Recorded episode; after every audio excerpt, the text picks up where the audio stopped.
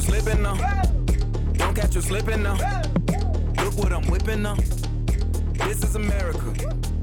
Don't catch you slipping now. Catch you slipping now. Look what I'm whipping now. This is America. Tätä jaksoa ei teille sponsoroi Xerox. Tämä ei saa sinua näyttämään kolme kiloa laihemmalta. Tämä ei laita tiikeriä tankkisi tai maistu paremmalta kokiksen kanssa. Tämä ei sisällä Steve McQueenia, Bullwinklea tai Jackie Onassista niistämässä nenää. Teemakappaletta ei ole kirjoittanut Jim Webb tai Francis Scott Kay, eikä sitä ole esittänyt Glenn Campbell, Tom Jones, Johnny Cash tai Engelbert Humperdinck. Tuossa oli juuri äänessä Mikael de Anna ja minä olen Topias Kauhala. Tätä lentopotkumiehen uusimman jakson alkumusiikkia ei tosiaankaan esittänyt kukaan äsken mainituista, vaan Childish Gambino, eli oikealta nimeltään Donald Glover.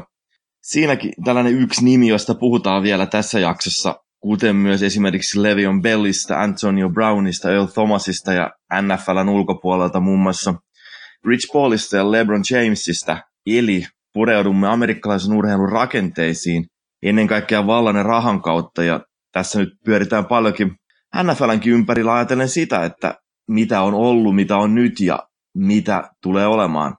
Puhutaan valtarakenteista, semmoisista, jotka on vuosien saatossa muodostuneet automaatioiksi, kun me puhutaan pelistä ja seurataan sitä ja mietitään, kuka sainaa mihin, kuka joukkue pystyy toimimaan miten palkkakaton alla, kuka voittaa, kuka häviää.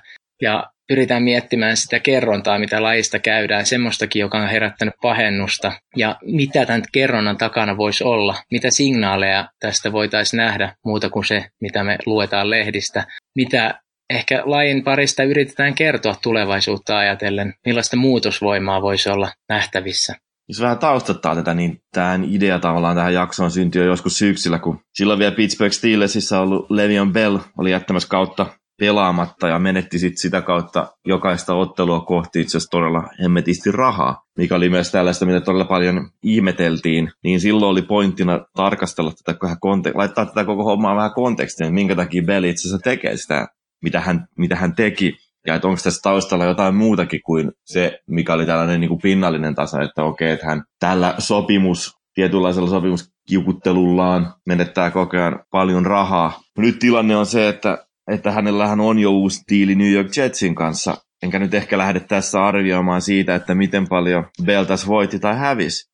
Koska se nyt ei ole sinänsä ehkä olennaista, vaan nyt jos ruvetaan miettimään sitä, että mitä tässä oikeastaan tapahtui ja missä tämä koko Bell-keissikin amerikkalaista urheilua ajatellen kertoo. Joo, se näytti hyvinkin hölmöltä se keskustelu tai se, mitä Bell teki. Lahjakas ja vauras nuori mies, joka sitten kuitenkaan ei suostu pelaamaan, vaikka taloudellinen insentiivi siinä olisi ollut aika selkeä. Tulee paljon rahaa ja totta kai näissä on isosti kyseessä ego, oma edun tavoittelu, maine, paikka lajin ikuisissa kirjoissa ja sitä kautta mitä isompi sopimus, mitä rahakkaampi sopimus, niin nämä on aina semmoisia tiettyjä pelaajien hallmarkkeja. Ja raha tuo valtaa ja seuroissa, mitä isompi sopimus sulla on, niin sulla on tietty aura siinä toiminnassa ja sit sä saat tietyllä tavalla jopa paapomista, mikä on aina mukavaa ja varmaan semmoista pelaajalle hyvää oloa tuovaa tunnetta. Tämähän rupesi silleen niin kuin muodostumaan tämmöinen todella ekstriimikin keissi tällaisesta player powerista, eli pelaajien siitä, miten pelaajat ottaa valtaa itselleen. Ja siitä oli siinä sitä kautta tietyllä tavalla vaikea nähdä mitenkään, mitenkään romanttisesti, miten ainakin itse tämän niin kuin alun perin näki, niin tämä oli itse asiassa kaikkea muuta. Siinä oli kuitenkin vielä taustalla se, että miten Bell, joka oli kotoisin Ohiosta, Grovportista läheltä Columbusta, niin miten hän oli mielestäni ollut vielä silleen niin kuin todella iso Steelers-fani lapsena, että oli vielä tällainen niin kuin tietynlainen kohtalo, että hän päätyi Steelersiin pelaamaan. Ja yhtäkkiä ollaankin siinä tilanteessa, että, että hän, ei, hän ei halukkaan enää pelata siellä ja menee ihan sellaisiin, sellaiseen pisteeseen, että lakkoilee päättää olla täysin pelaamatta. Ja sitten jos tätä vielä ajatteli tietyllä tavalla ehkä, miten eurooppalaistakin urheilua seuranneena ajattelen tätä niin kuin tämmöinen player power on, että sitä mitä miettii, että keneltä se on pois, että se on pois silleen niin kuin tavallaan siltä fanilta, faneilta, siltä faniyhteisöltä, sitten se on toista myös pois valmentajalta, että tietyllä tavalla haluaisi ajatella se, että ajatellaan koko ajan tällaista niin kuin yhteishyvää, onko se, on se sitten koko se, niin kuin se seura-yhteisö ja mitä Steelers varsinkin ihmisille merkitsee, tämä on se, että mitä se valmentaja ja mitä se peli kutsuu pelaajaa tekemään, että, että sä et niin kuin yksittäinen pelaaja ei nouse tällaisen kokonaisuuden yläpuolelle. Että tämä oli tällainen niin kuin ehkä taso, että missä, missä ei itse niin hirveästi sympannut Belliä. Mutta sitten kun tämä rupeaa ajattelemaan laajemmin, niin, niin tähän pystyy näkemään tällaisena tietynlaisena taisteluna rakenteita vastaan. Ja siinä, että sitten ketä tällä itse asiassa, ketä vastaan tällä kapinoidaan, niin se onkin itse asiassa paljon enemmän se on sellaiset tietynlaiset rahavaltainstanssit, mitä NFLssäkin on. Että tämä ehkä niin on se, mikä asettaa tämän toisenlaiseen kontekstiin. Niin, Bellin kohdalla totta kai se, just kuten sanoit siitä player powerista, se herättää kysymyksiä. Me ollaan nähty eurooppalaisen jalkapallon kontekstissa näitä pelaajia, jotka tietyn niskuroinnin ja lakkoilun kautta haluaa masinoida itselleen unelmasiirron johonkin haluamaansa seuraa, mutta sitten kun sitä Bellin missiota yrittää ymmärtää ja mitä hän itsekin toi haastatteluissa esiin, niin on ihan puhtaasti siinä, että, että pelaajan ura, kun se on sen mittainen, mitä se on, että se varsinkin tuolla pelipaikalla, niin se voi olla yllättävänkin lyhyt, niin sitä kautta millainen on se hänen uhrautuminen ja miten hän laittaa sitä kroppaa peliin sen rahan eteen. Et esimerkiksi Bell totesi ESPNlle tuossa viime kauden aikana sitten, että hän kyse ei ole mistään semmoisesta, että hän ei haluaisi pelata tai olisi minkäänlaisia motivaatio-ongelmia, ei mistään semmoisesta, vaan ihan puhtaasti siitä, että hän oli edelliskaudella pelannut 16 peliä jossa joutui käsittelemään palloa yli 400 kertaa, niistä ei pelkästään, jotka ei pelkästään koostu kannoista, vaan myöskin paljon vastaanottavana juoksijana. Ja tätä kautta niin voidaan miettiä sitä, että kun pienellä matemaattisella laskennalla mennään tuohon lukemaan, niin on 25 kertaa pelissä, mitä Levion Bell on pallon kanssa tekemisissä, joka taas tarkoittaa, että se on potentiaalisesti 25 jopa uran päättävää taklausta. Ja silloin puhutaan aika merkittävistä ja periaatteellisistakin asioista, jossa voidaan just nähdä sitä, että välttämättä se keskustelu ei ole pelkästään rahallinen, vaan ihan laajemmassakin mittakaavassa, mitä se peli sisältää ja miten se kompensaatio rakentuu. Ja, niin. niin, vaikka se olisi sinänsä rahastakin, niin se on siinäkin tapauksessa usein myös siitä, että sellaisesta tietynlaista tunteesta, että kenelle raha kuuluu ja miten paljon sille pelaajalle kuuluu tai ylipäänsä pelaajille. Ja tämähän on nyt sellainen, että tässähän on ollut enemmänkin nyt tällaisia keissejä. Yksi on esimerkiksi Seattle Seahawksien Earl, tai entisen Seattle, Seattlein Earl Thomasin viime kauden tapaus. Eli, eli hänelläkin oli tällainen pitkä sopimustaistelu, mikä perustui sitten siihen, minkälaisen jatkosopimuksen hän olisi halunnut. Seattle olisi halunnut jäädä sinne, oli pitkään ollut siellä, ollut osa tätä Legion of Boom-puolustusta siellä mutta mut, mut ei ollut saamassa sellaista diiliä, minkä, minkä olisi halunnut. Ja siinäkin diilissä oli nimenomaan pointti siinä, että, että tällainen tietynlainen tulevaisuuden varmistaminen, että ei ole sellaista diiliä, että jos sulla vaan pam, yksittäinen taklaus tai joku tilanne tulee, missä sulla menee vaikka polvi niin pahasti rikki, että, että siinä on sitten käytännössä Thomasin ikäisellekin pelaajalle urapaketissa, että minkälainen niin kuin tavallaan tulevaisuuden varmuuden tuo ja totta kai Thomasilla on jo valmiiksi rahaa, mutta sitten siinä on tavallaan myös sellaiseen pointtiin, että mitä hänelle sitten niin kuin tavallaan ehkä kuuluu ja tietynlaisena palkkiona siitä, mitä hän on Seattlelle jo antanut.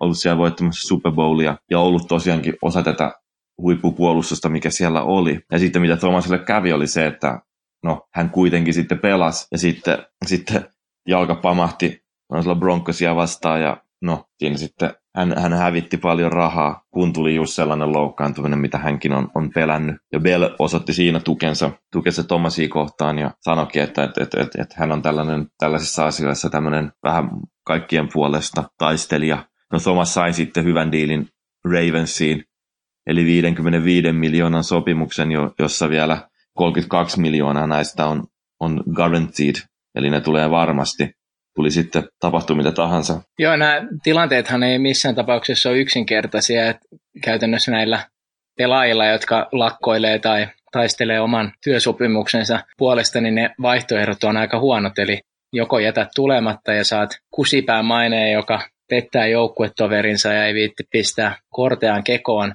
Tai sitten meet pelaamaan epäselvissä olosuhteissa ja sitten taas käy, niin kuin Earl Thomasille kävi. Eli ehkä just se, mitä nä- näilläkin pelaajilla ja näillä esimerkkeillä yritetään tuoda esiin, että se on aika vaihdo- vaihtoehdoton lopulta se sun tilanne. Totta kai meidän tavisten on helppo sanoa, että miksi et sä voi mennä pelaamaan sinne, että sä saat 14 miljoonaa tai mitä vaan X miljoonaa kaudessa, että onko se nyt niin paha mennä pelaamaan vaikka franchise tagillä, mutta just se, että jos halutaan tehdä muutosta tai halutaan vaikuttaa asioihin, niin silloin keinoarsenaali on vähän erilainen, mutta se on kuitenkin hyvin rajattu ja se huomattiin esimerkiksi Bellin ympärillä käydyssä keskustelussa aika laajasti, että, että miten ihmiset kääntyy häntä vastaan ja tulee sellainen kiittämättömän mulkvistin leima ja miten muut grindaa kylmillä kentillä, niin toinen vetää vesietin kanssa Miamiissa ja näyttää elämän mukavaa elämää. Että se on hyvin kärjistetty se keskustelu. Niin, siinä vielä vähän niin kuin tavallaan Steelers ja oma joukkuekin kääntyi jossain määrin ainakin, ainakin tai ainakaan niin kuin älyttömästi sympannut Belliä. Mutta siis, siis silleen sitten samalla, samasta Steelersistä sitten kauden päätteeksi ollut toinenkin pelaaja pois, eli Antonio Brown. Niin, Browning tapaus on ehkä sikäli erilainen, mutta tosi vahvasti linkittyvä semmoisen player poweriin, että hän, hän halusi itselleen isomman diilin yksinkertaisesti ja pystyi sen vaan hyvinkin tiukalla tavalla viemään läpi. Ja itse asiassa semmoisella tavalla, missä Steelers ei saanut oikein hirveästi treidissä vastaan hyviä palasia, että mutta se kertoo kuitenkin siitä tietystä voimasta, mitä ehkä pelaajilla alkaa tulemaan. Totta kai se ei ole ihan uusi ilmiö, että ei tämmöinen ole, ne on ensimmäisiä laatuaan sinänsä, mutta nyt ehkä nähdään tuommoinen jonkunlainen uusi tulevaisuus, mistä Antonio Brown sai itselleen sen treidin ja siihen liittyy aika vahvasti semmoinen osittain sekavakin käytös. Hän värjäsi viiksensä hopeaväriseksi ja oli hyvin aktiivinen somessa, mikä nykyään sitten on noilla määrillä, mitä noita pelaajia seuraa, niin hyvin voimakkaita medioita ohi perinteisen median ja kuitenkin vahva voiman näyttö pelaajalta, joka sitten lopulta sai täysin haluamansa. Jos mennään vielä tuohon Levian Bellien, kun ollaan puhuttu näistä siitä, että miten hauraitakin nämä urat voi olla ja miten lyhyitä, niin hän on vielä pelaa. Siis sanotaan, että sitten vielä sen niin kuin tavallaan taustana on se, että mitä taitaa olla silleen, että, että, että keskimääräinen NFL-uran pituus on 3,3 vuotta, mihin liittyy tietysti yleinen tällainen, että on isot pelaajaryhmät ja sellainen vaihtuus, mikä siellä on, että aina löytyy jostain parempi rivipelaaja kuin joku toinen rivipelaaja, mutta sitten siellä on tosiaankin ne loukkaantumiset, ja vielä tämä Levian Bellin pelipaikka, eli on running back, niin se on vielä NFLn ylivoimaisesti loukkaantumisherkin pelipaikka, jos miettii jostakin kautta, niin minkälaisia välejä ne joutuu tunkemaan ja kun sä juokset pallon kanssa siitä, vaikka siitä keskeltä läpi, niin minkälaisia taklauksia sieltä voi sitten suunnasta kuin suunnasta tulla. Eli sitäkin kautta kyllä niin kuin ymmärtää tämän Bellin huolen. Joo, ja sitten se pelipaikan yleensäkin tietynlainen luonne siinä. Eli running backit nähdään aika paljon semmoisena käyttötavarana, kulutustavarana, ja on ollut semmoisiakin kannanottoja siitä, että seurat pelaa tietyllä tavalla moneyballia running backien kanssa. Eli kun NFLään tullaan, niin sillä tulokassopimuksella niitähän varataan kuitenkin suhteellisen vähän tosi korkeilla tai matalilla varauksilla. Sen sijaan otetaan matalammalla, alemmilla kierroksilla ja sitä kautta saadaan periaatteessa pelaajan parhaat vuodet hyvinkin halvalla, jonka jälkeen sitten pystytään erilaisin sopimusteknisin keinoin vähän sitten tekemään seuralle paremmin taloudellisesti fiksuja ratkaisuja ja sitä kautta nämä running backit jää vähän semmoiseen limboon, jossa, jo, josta tämä Bellinkin tapaus paljon kertoo, että saadaan nuori mies uransa parhaina aikana juoksemaan noiden lihamuurien läpi ja tekemään hyvinkin vaikeita asioita kentällä. Sitten kun se prime time on ohi, niin sit siitä se seuraava sopimus voi olla merkittävästi vaikeampi. Ja Bellinkin tapauksessa nähtiin, että kun Bell istui sen kauden, niin sitten tilalle tuli huomattavasti halvempi James Conner, joka pelasi kuitenkin tosi hyvin ja sai kovat tilastot aikaan ja siitäkin se keskustelu jotenkin eskaloitu niin, että, että oliko sillä Steelersin kannalle miten paljon väliä, että just Bell istui sen kauden, koska siihen tilalle saatiin toinen pelaaja. Että tämä on sitä kautta hyvin vaikea, vaikea aihe, mitä, mikä on se seuran insentiivi maksaa loukkaantumisherkälle pelipaikalle ja sen pelaajalle ja mikä on taas sen pelaajan insentiivi sit käyttää parhaat vuotensa suhteellisen huonoilla tai me siinä skeneessä huonoilla sopimuksilla. Se, mistä tulee tällainen tulevaisuuden tai lähivuosienkin NFL-sopimus, riita trendi on nimenomaan kaikki nämä takuut, että kuinka paljon sä varmasti siitä sopimuksesta saat tapahtua mitä tahansa. Ja on sinänsä oikeastaan ironista, että ensimmäinen, kuka sai tällaisen fully guaranteed sopimuksen, oli sitten pelirakentaja Kirk Cousins kaikista mahdollista pelaajista, mitä, mitä voi olla vielä se, että pelirakentajat on myös niitä, ketkä on vähiten loukkaantumisherkimpiä pelipaikkoja.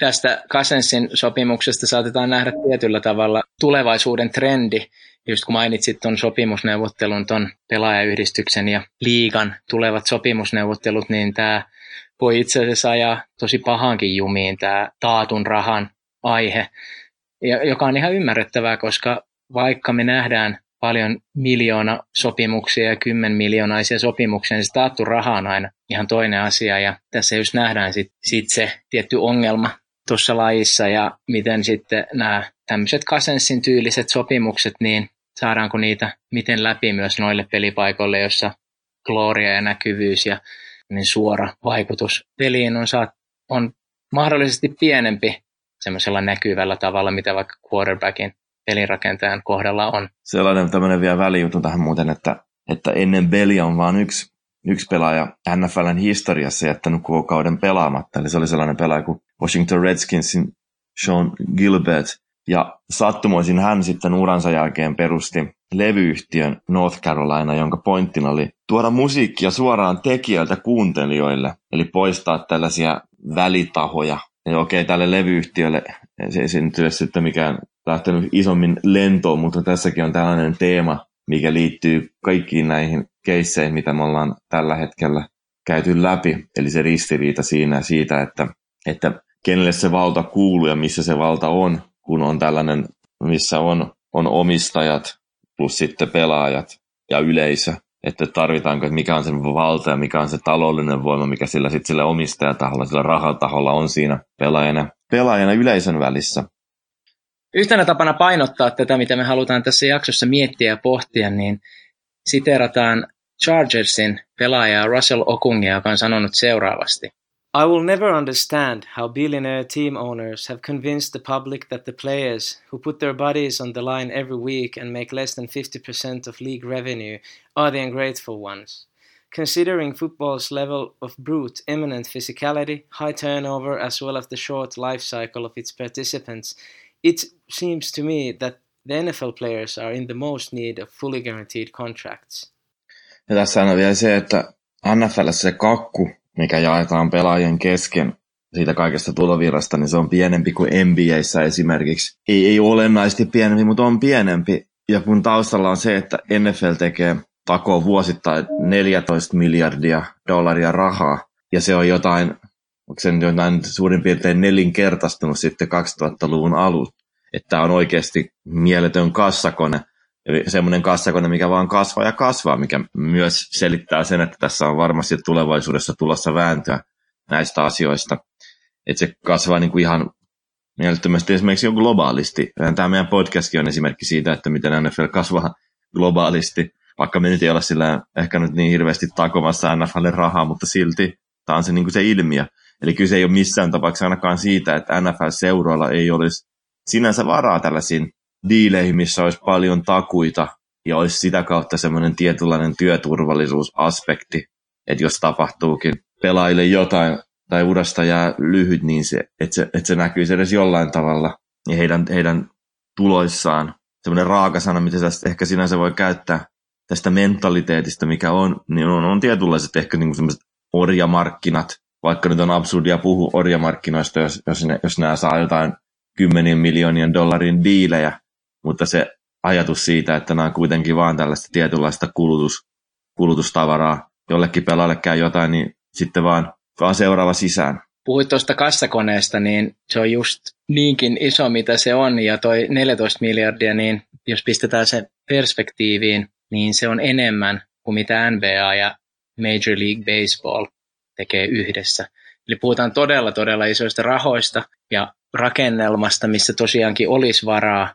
Ja mä en nyt ole liiketalouden juristi tai tämmöisten asiantuntija, mutta noin isossa kuvassa niin esimerkiksi NBAissä pelaajien ja omistajien kesken tulot menee tasan. Ja NFLn kohdassa se pelaajien kakku on kuitenkin vielä alle sen 50 prosenttia, joka sitten herättää kysymyksiä, tietty eksistentiaalisia kysymyksiä, että kenelle peli kuuluu, siihen nyt ei voida vastata mitenkään helposti, mutta mikä on, onko tosiaan niin, että pelaajien osuus yhteisestä potista on alle puolet, miten se miten peli määrittyy pelaajien kautta. Totta kai omistajat omistaa ja satsaa isoja rahoja ja tekee mahdolliseksi sen, mutta toisaalta taas pelaajat on ne, mitkä elää sitä todellisuutta. Ja just sitä sun mainitsemaa 3.3 vuoden keskiarvon perusteella, niin aika lyhyttäkin pelaajatodellisuutta. Ja päästään sellaisiin kysymyksiin just, että onko pelaajat pelaajia vai onko ne just pelinappuloita semmoisia, että okei toi onnistuu, se jää, toi ei, heitetään pois,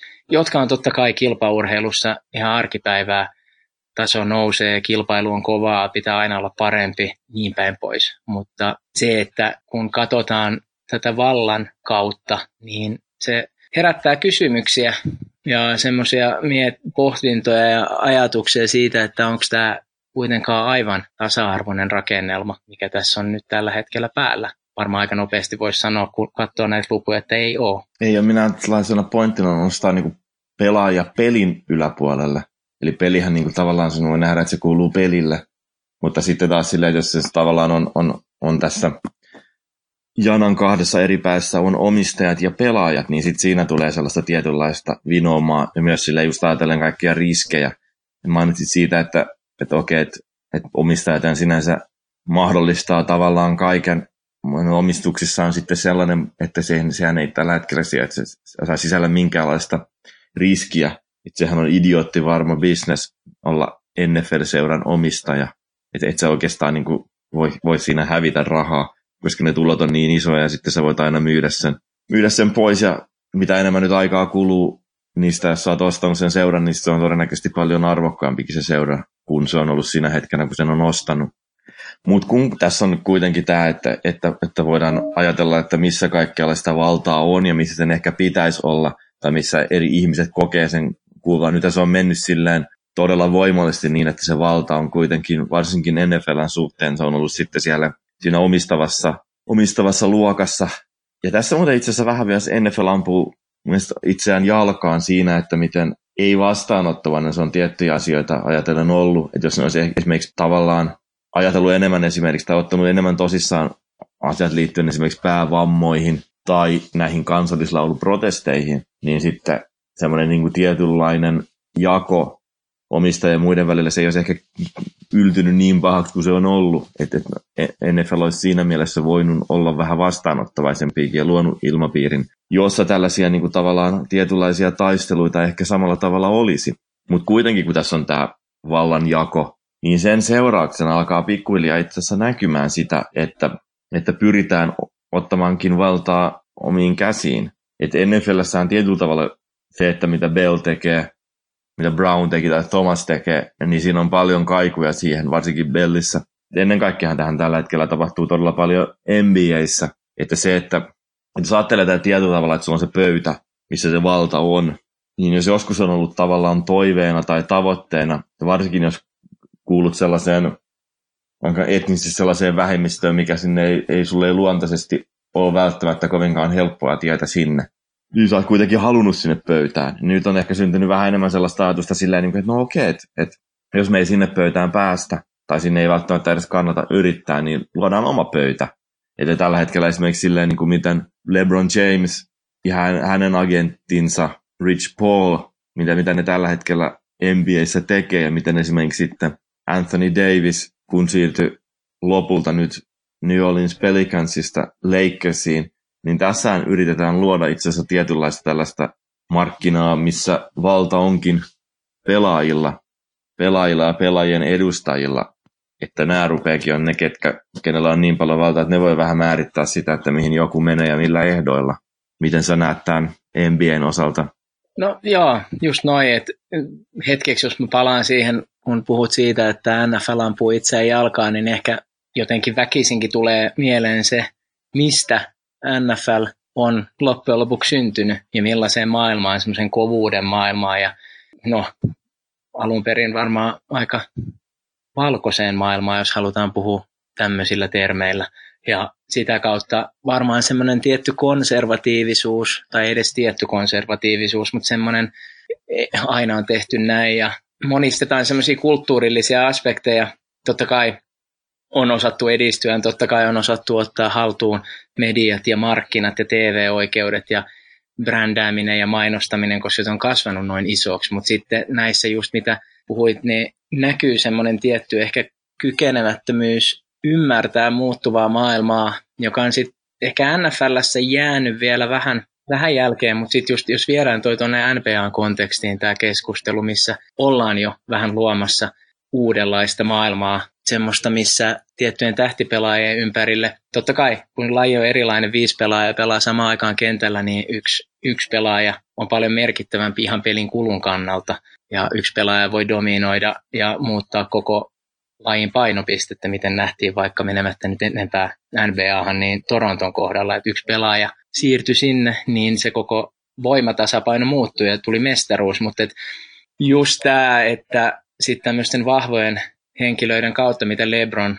James on, niin on pystytty luomaan myös hyvin toisenlainen tapa toimia, joka on herättänyt todella paljon pahennusta ja semmoista negatiivista, että Rich, Paulis, Rich Paulin kohdalla aika vähän ehkä näkee kovinkaan no, positiivisessa tai hyvässä valossa tehtyjä juttuja tai semmoisia, missä jotenkin haluttaisiin tuoda esiin, mitä he ymmärtää, yrittää tehdä.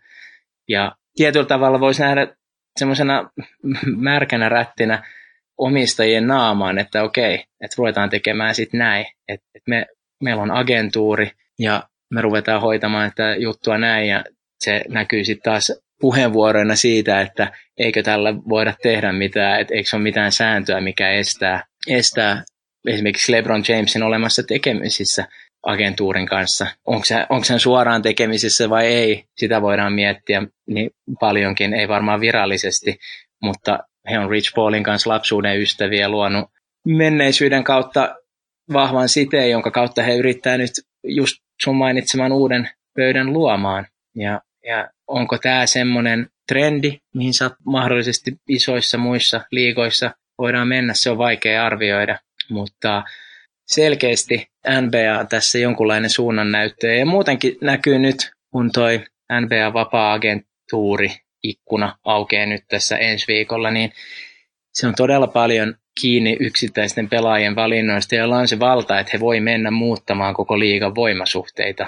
Olkoonkin, että nyt esimerkiksi Kevin Durant loukkaantui ja ensi kausi jää mahdollisesti pelaamatta, joka taas oma kuriositeettinsa tai semmoinen, mikä vaikuttaa, mutta että yleisesti että semmoinen urheilullinen valta koripallossa on aika vahvasti siirtynyt pelaajille, jota kautta ehkä voidaan luoda tämmöisiä rakennelmia, mitä sitten Rich Paulin johdolla on, on tehty tai yritetään tehdä tai yritetään kasvattaa. Se, mitä mä oon lukenut, niin ilmeisesti Major League Baseballin pelaajat on niin kuin jopa aika kateellisia siitä, että miten NBA-pelaajat ottaa aika paljonkin, tai pystyy ottamaan ja myös ottaa aika paljon niin vastuuta omasta urastaan ja ravistelee rakenteita – ja kuten myös niin kuin selkeästi näkyy, että NFL on, on, tai NFLn pelaajat on myös yhtä lailla kateellisia, että kyllähän niin kuin tästä kaikuja on Levian Bellin keissiin on, on aika paljon kaikkeen tällaiseen, mitä LeBronit ja Rich Paulit tällä hetkellä tekee. Vielä silleen niin palatakseni aika montakin askelta taaksepäin, kun puhuttiin siitä, että onko NFL omistajapuoli kyvytön näkemään siitä, että miten maailma on muuttunut niin tavallaan oikeastaan aika paljon se voi nähdä sitä kautta, että ne on haluttomia näkemään sitä, koska tämä status quohan on todella hyvä niille. Raha tulee vielä ennen kaikkea niille, niillä on kaikki valta. Eli heti jos sä rupeat vähän antamaan sitä pois, niin se tarkoittaa sitä, että sulta on jotain pois. Ja se saattaa ruveta sitten, kun se pyörä on pyörimässä, niin se dynamiikka ohjata siihen, että sut vielä enemmän lähtee valta pois. Eli nyt ollaan vielä se, että pitämällä todella voimakkaasti niitä asetelmia, niin on, on niillä edes jonkinlainen toive, että tämä pysyykin tällaisena, mitä se on ollut.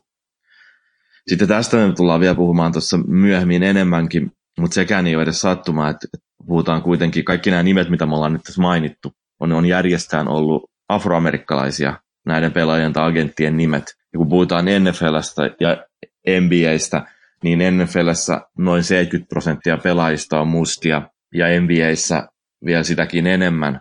Eli tässä tullaan silloin tietynlaiseen tällaiseen valtakontrastiin, missä on oikeastaan lähes täysin valkoinen raha ja hyvin paljolti valkoinen media, mutta sitten on mustat pelaajat.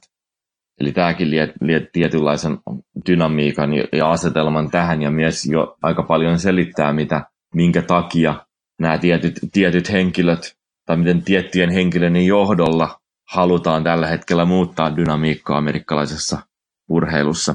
Ja tästä kerronnasta on tehty erittäin hieno elokuva, eli High Flying Bird, joka just kuvaa sitä semmoista tiettyä systeemin oikosulkua, eli siinä tapauksessa työ, työehtosopimusta, sen ongelmia ja pelaajien lakkoja, ja josta sitten saadaan rakennettua aika hienosti semmoinen kokonaisuus siitä, että, että sen, sen suhteen välille yleisön ja pelin, niin mitä jos siitä otetaan, otetaan niitä välikäsiä pois. Että, että sitä kautta voidaanko tässä nähdä tuon elokuvan kautta, joka tietenkin on fiktiivinen tarina, mutta voiko tuo elokuva ja tarina olla jonkunlainen suunnannäyttäjä tulevaisuudelle? Se on äärimmäisen mielenkiintoinen kysymys.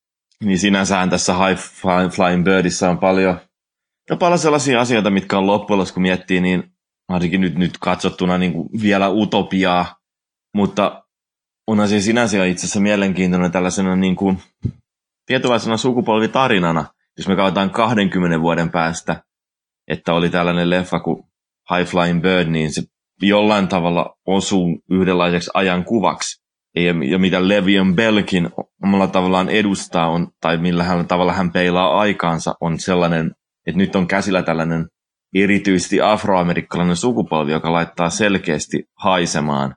Että hän on jollain tavalla, jos ajattelee ihan tätä, en puhuta vaan tämmöisistä palkko- ja sopimusasioista, vaan se, että miten esimerkiksi LeBron James ottaa poliittisesti kantaa, tai miten Colin Kaepernick teki, mitä Colin Kaepernick teki, niin tämä on tietynlainen tämmöinen asia, mikä lähti näistä poliisiammunnoista, ja tuli Black Lives Matter-liike, josta on saanut sitten todella paljon voimaa, tai minkä, minkä äänen kannattajaksi on paljon urheilijat lähtenyt. Eli nyt tässä on oikeasti tämmöinen niin sukupolvi, joka on valmis ja riittävän rohkea ottamaan asioihin kantaa ja haluaa muuttaa systeemiä.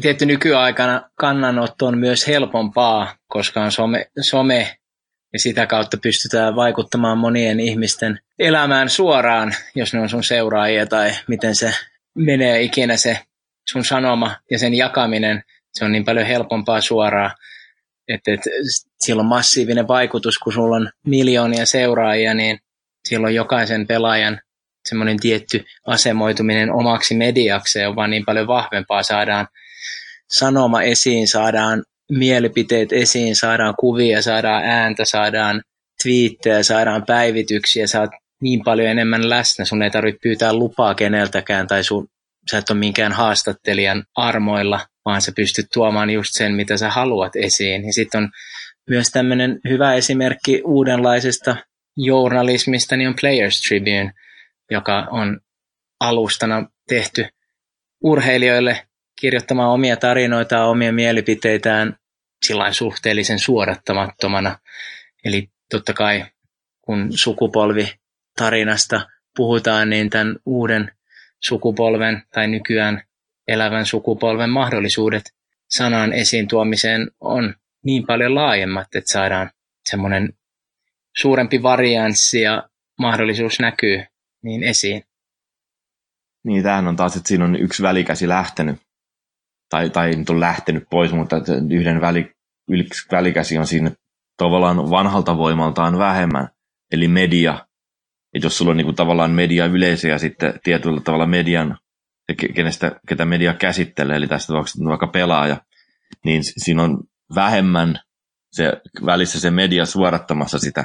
Mikä tässä tapauksessa voi tarkoittaa myös muun muassa sitä, jos ottaa tällaisen Levion Bell niin jos se olisi ollut vaan periaatteessa sen varassa, mitä media kertoo Levion Bellistä, tai mitä Levion Bell median kautta kertoo muualle, niin se, se olisi vielä aika paljon erilaisempi tarina kuin se, että Levion Bell esimerkiksi pystyy sitten suoraankin kommunikoimaan asioista, tai Antonio Brown, tai esimerkiksi kun mainitsit Players Tribune, niin Earl Thomas muun muassa käytti sitä foorumina kertoakseen, minkä takia hän oli ajautunut siihen tilanteeseen, missä hän Seattle Seahawksia ajatellen oli.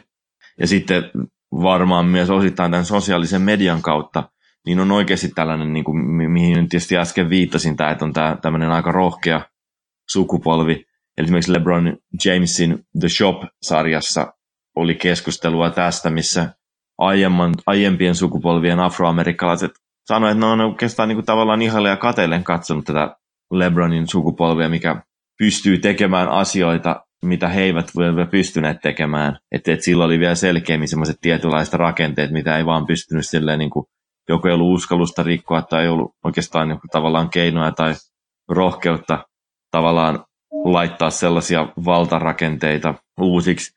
No mietin itse asiassa, että Lebron, toi Levion Bellhän on esimerkiksi esimerkki siitä, että kyllähän se on kaiken tämän jälkeen saanut, ja varmaan osittain ihan syystäkin, on, on saanut vaikka varsinkin Steelers-faneilta todella paljon jossain, tai ylipäänsä niin kuin paljon shaisseja, niin ehkä se on myös sellaista, että kun semmoinen tietynlainen shaisen määrä, mikä tuolla liikkuu, niin se on, se on vaan kasvanut ja kasvanut, niin ehkä siihen on myös niin kuin turruttu, että, että sitä on tiedostettu, että no okei, okay, että, että tekee mitä tahansa, niin sitä loppujen lopuksi tulee X määrä paskaa, niin sitten sitä on vielä vähän ehkä jo välinpitämättömämpi asenne nyt.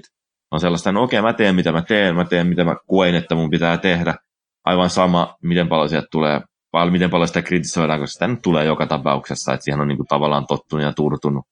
Joo, tämä maailma muuttuneena ja paljon avoimempana yksittäisen ihmisen äänenpainon esiin saamiseen, niin on, näkyy laajasti ja semmoisena ehkä jonkinlaisena myös urheilullisena kollegiaalisuutena totta kai sitten on myös vastavoimaa, mutta tämmöisestä kollegiaalisuudesta voidaan nähdä esimerkiksi Colin Kaepernickin kohdalla, niin nyt paraikaa pelattavissa naisten jalkapallon MM-kisoissa, niin USA-kapteeni Megan Rapinoe, joka on alkanut myös protestoimaan kansallislaulua ja tuomaan sitä kautta omaa tukeaan tälle tällaiselle liikehdinnälle. Ja hän pystyy samalla olemaan avoimesti homoseksuaalia tuomaan kantojaan esiin ja olemaan paljon enemmän näkyvämpi hahmo kuin mitä ehkä joskus aiemmin olisi voinut. Totta kai nyt ollaan menty aika pitkä matka puhuessamme Bellin sopimusneuvotteluista ja lakkoiluista päädytään aina Megan Rapinohun ja naisjalkapalloon, mutta se kertoo ehkä siitä, että tämmöinen sukupolvi, jolle ei kelpaa semmoisen tietyn tarinan kerronta tai halutaan muuttaa sitä ympäristöä omien kokemusten ja omien näkemysten esiin tuomisena, niin on varsin massiivinen voima ja sellainen, minkä voisi ja toisaalta tällainen ehkä asteen idealistisena ihmisenä haluaisi myös nähdä saavan jonkinlaisia tuloksia aikaan tasa-arvoisempana urheiluna semmoisena, missä tietyllä tavalla pystytään, jos ei nyt palauttamaan, mutta viemään se peli ja sen tietty oikeus siihen peliin niin tasa-arvoisemmaksi. Ja ehkä sitä kautta pystytään tekemään, ei nyt turhiksi, mutta näkemään, että pelissä ja tämmöisissä asioissa on tosi paljon sellaisia välikäsiä, jotka poissaamalla, niin ehkä urheilu olisi jollain tavalla terveellisempää tai avoimempaa pitemmässä juoksussa. En tiedä, onko ihan hako teillä tämän kanssa, mutta et huomaa, että tämmöinen tietty kollegiaalisuus niin kertoo jostain muutosvoimasta, joka ei mahdollisesti ole nyt ihan voimakkaimmillaan vielä, mutta ollaan jonkun semmoisen äärellä, mitä just kuten sanoit, niin kun ehkä 20 vuoden päästä katsotaan High Flying Birdia, niin voidaan huomata, että hei, me oltiin nyt tässä tämmöisen todella suuren voiman alkupisteessä ja sitä kautta nähdä asiat mielenkiintoisesta kulmasta. Ja se, se, mikä tässä on selkeästi muuttumassa, on tällainen tietynlainen narratiivi, kerronta, eli kuka kertoo ja miten kertoo ja mistä kertoo oikeastaan. Et, et se, se, se tietyllä tavalla, miten sitten kerrotaan urheilijoista tai urheilun rakenteista, niin sekin on ehkä kokemassa jonkinlaista muutosta, että tun, tulee niin kuin tavallaan niitä vaihtoehtoisia tarinoita sinne ja kyseenalaistaan jotain tällaisia klassisia rakenteita. Että tämähän on, on yleisamerikkalainen ilmiö, että nyt kun on se, mikä meillä oli se aloituskappaleena, se Charles Gambino, This is America, jonka taustalla on sitten Donald Glover, tämmöinen multilahjakkuus, käsikirjoittaja, näyttelijä, muusikko, mitä kaikkea siinä vielä onkaan. Niin kuitenkin on mielenkiintoista, miten hän on esimerkiksi ollut tekemässä semmoista sarjaa kuin Atlanta. Ja sen tietyllä tavalla, jos kiteyttää tai karikoinut, niin se on sarja mustista, jonka musta on käsikirjoittanut. Eli mustat jo määrittää se, että miten heidän kulttuuristaan kerrotaan ja miten sitä kuvataan sen sijaan, että siellä olisi aina joku kiintiö muista jossain sarjassa ja leffassa, mutta loppujen lopuksi miettii koko sitä tuotantotiimiä ja koko sitä niin kuin tavallaan minkälaisessa ympäristössä ja olosuhteissa sarja on tehnyt, niin olisi kuitenkin loppujen lopuksi ollut aika valkoinen sarja. Ja se kaikki sillä niin kuin tavallaan, no ne valtarakenteet, mitkä se olisi synnyttänyt, niin olisi kuitenkin ollut loppujen lopuksi aika, aika valkoisia.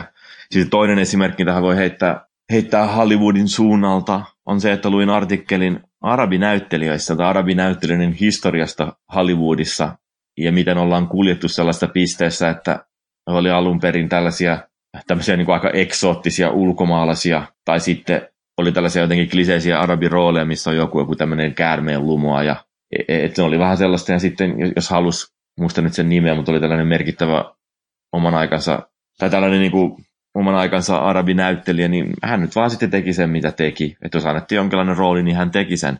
Mistä ollaan siirrytty siihen, että nythän olisi tällaisia kliseisiä arabirooleja Hollywoodissa, olisi, että se on jonkinlainen jihadisti tai terroristi, mutta jotenkin tällaisia kuitenkin tämmöisen todellisen, todella kliseisen arabikerronnan mukaisia rooleja, niin siinä on pikkuhiljaa syntynyt sellaista, että, että arabinäyttelijät sanoo ei näille rooleille.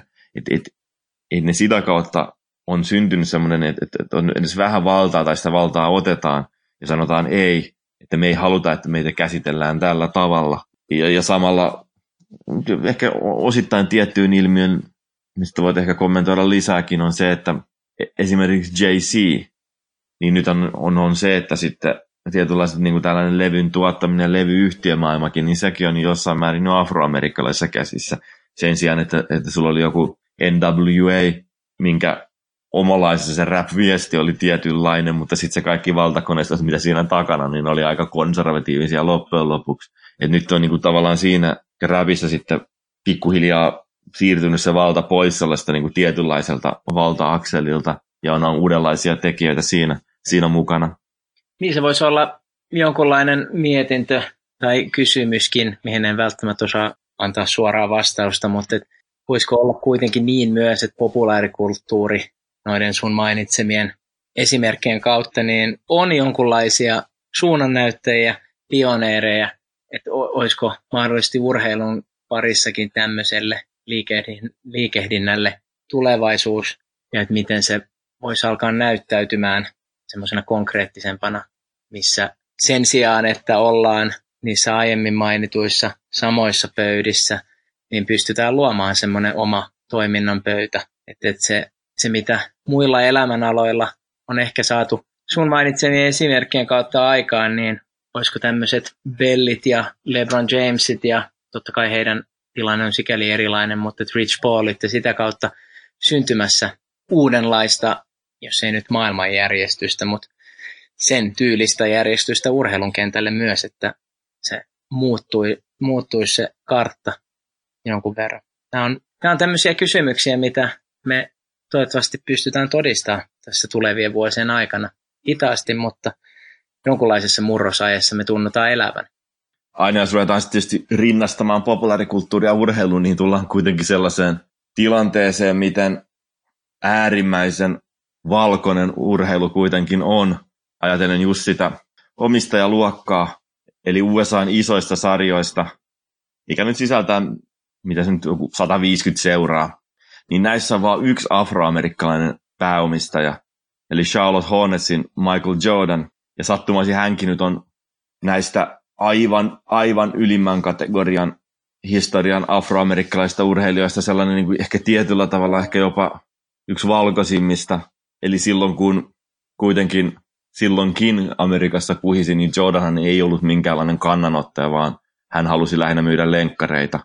Että on ollut silleen niin kuin tavallaan aivan äärimmäisen vähän poliittinen oma, omasta valinnastaan, että se ei vaan ollut niin kuin hänen, hänen juttunsa.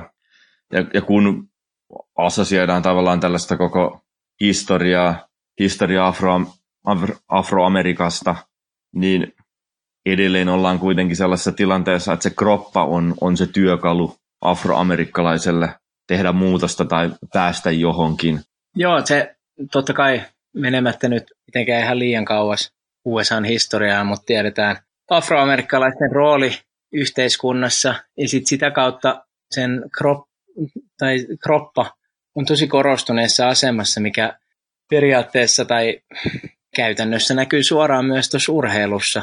Eli jos e- ei ole omia ajatuksia, lainaan semmoisen henkilön kuin Howard Bryant nimi, ajatuksia, josta on itse asiassa todella hyvä suositeltava podcast, joka voidaan ehkä jakaa jossain tekstimuodossa, niin käy läpi semmoista kerrontaa siitä, miten just se kroppa on ollut semmoinen niin elimellinen työkalu afroamerikkalaisille ihmisille, mikä näkyy myös tässä urheilun kontekstista äärimmäisen hyvin, että et siinä missä valkoisella väestöllä on semmoinen laajempi yhteiskunnallinen äänikenttä, niin afroamerikkalaisilla se on ollut paljon kapeampi, eli yliopistoihinkin niin ei valikoitu ensin lakimiehiä ja lääkäreitä ja, ju, ja, ja ekonomisteja tämmöisiä, tai vaan niin, niin, että se lähti urheilun kautta.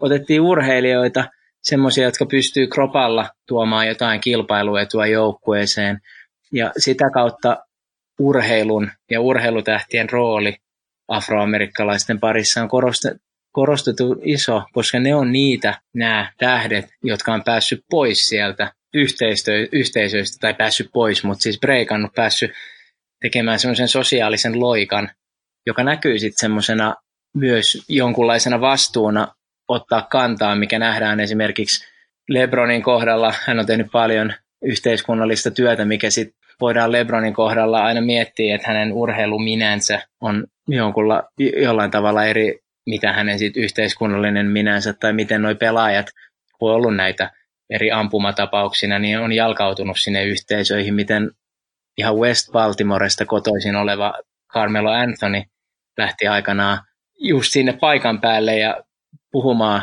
asioiden puolesta, että se, mutta siitä yhdistää se, että he on kuitenkin kaikki breikanneet semmoisen kroppansa ja lahjakkuutensa avulla, joka ei ole pois tietenkään, että se olisi heidän muista kyvyistä pois, mutta että puuttuu semmoinen laajempi yhteiskunnallinen voima, jolloin sitten tämä urheilu korostuu hirveän paljon. Eli tätä kautta afroamerikkalaisten suhde kansalaisoikeuksiin ja semmoiseen laajempaan taisteluun valtarakenteita vastaan linkittyy äärimmäisen olennaisesti huippuurheiluun ja niiden tekijöihin, joiden kautta me voidaan ehkä ymmärtää tiettyjä tapoja toimia, tiettyjä tapoja ilmaista itseään ja tiettyjä tapoja yrittää saada tahtonsa läpi. Että tällainen kroppaitus on, on sikälikin näkynyt NFLn historiassa, että jos ruvetaan tutkimaan tämmöistä tiettyjen pelipaikkojen historiaa, niin siellä on ollut tällaisia, mikä on nyt lähtenyt vähän muuttumaan jo, niin on ollut tiettyjä pelipaikkoja, mitkä on ollut todella todella valkoisia pelipaikkoja.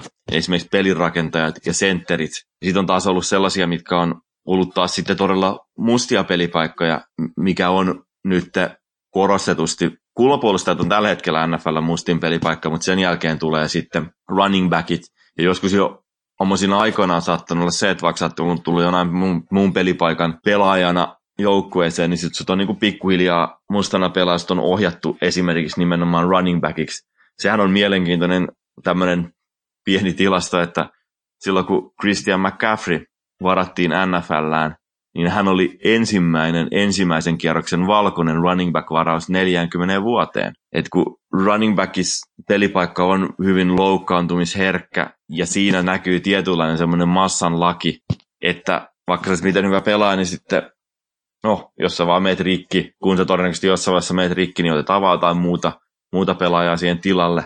Niin sikälikin, jos sitä koko meidän jaksoa rupeaa kiteyttämään, niin, niin kun sen arvo päätyy loppujen olemaan kropassa Levion Bellingin tapauksessa, niin ehkä se olisi loppujen ymmärrettävääkin, että hän on ollut yksi näistä pelaajista, ketkä on mennyt barrikaadeille ja halunnut muutosta tähän rakenteeseen ja tällaisiin rakenteellisiin asioihin. Toi, mitä mainitsit äsken Levian Bellistä ja siitä kropasta, niin palauttaa meidät aika hyvin nyt siihen, mistä me ollaan lähdetty tähän jaksoon. Eli kun ollaan yritetty vastata siihen kysymykseen, miksi tämmöistä tapahtuu, mitä funktioita tämmöisellä lakkoilulla tai orastavalla player powerilla on NFLssä, mistä ollaan nähty jo tiettyä pioneerityötä NBAn puolella, niin liittyy siihen taisteluun valtarakenteita vastaan. Ja menemättä sen kummemmin sosiaaliteoriaan, niin haluaisin nähdä semmoisen hyvän analogian, semmoisen John Holloway-nimisen henkilön kapitalismiin liittyvän teorian suhteen, että asioita, asiat ei muutu itsessään, vaan niitä täytyy lähteä muuttamaan. Ja tässä nyt ehkä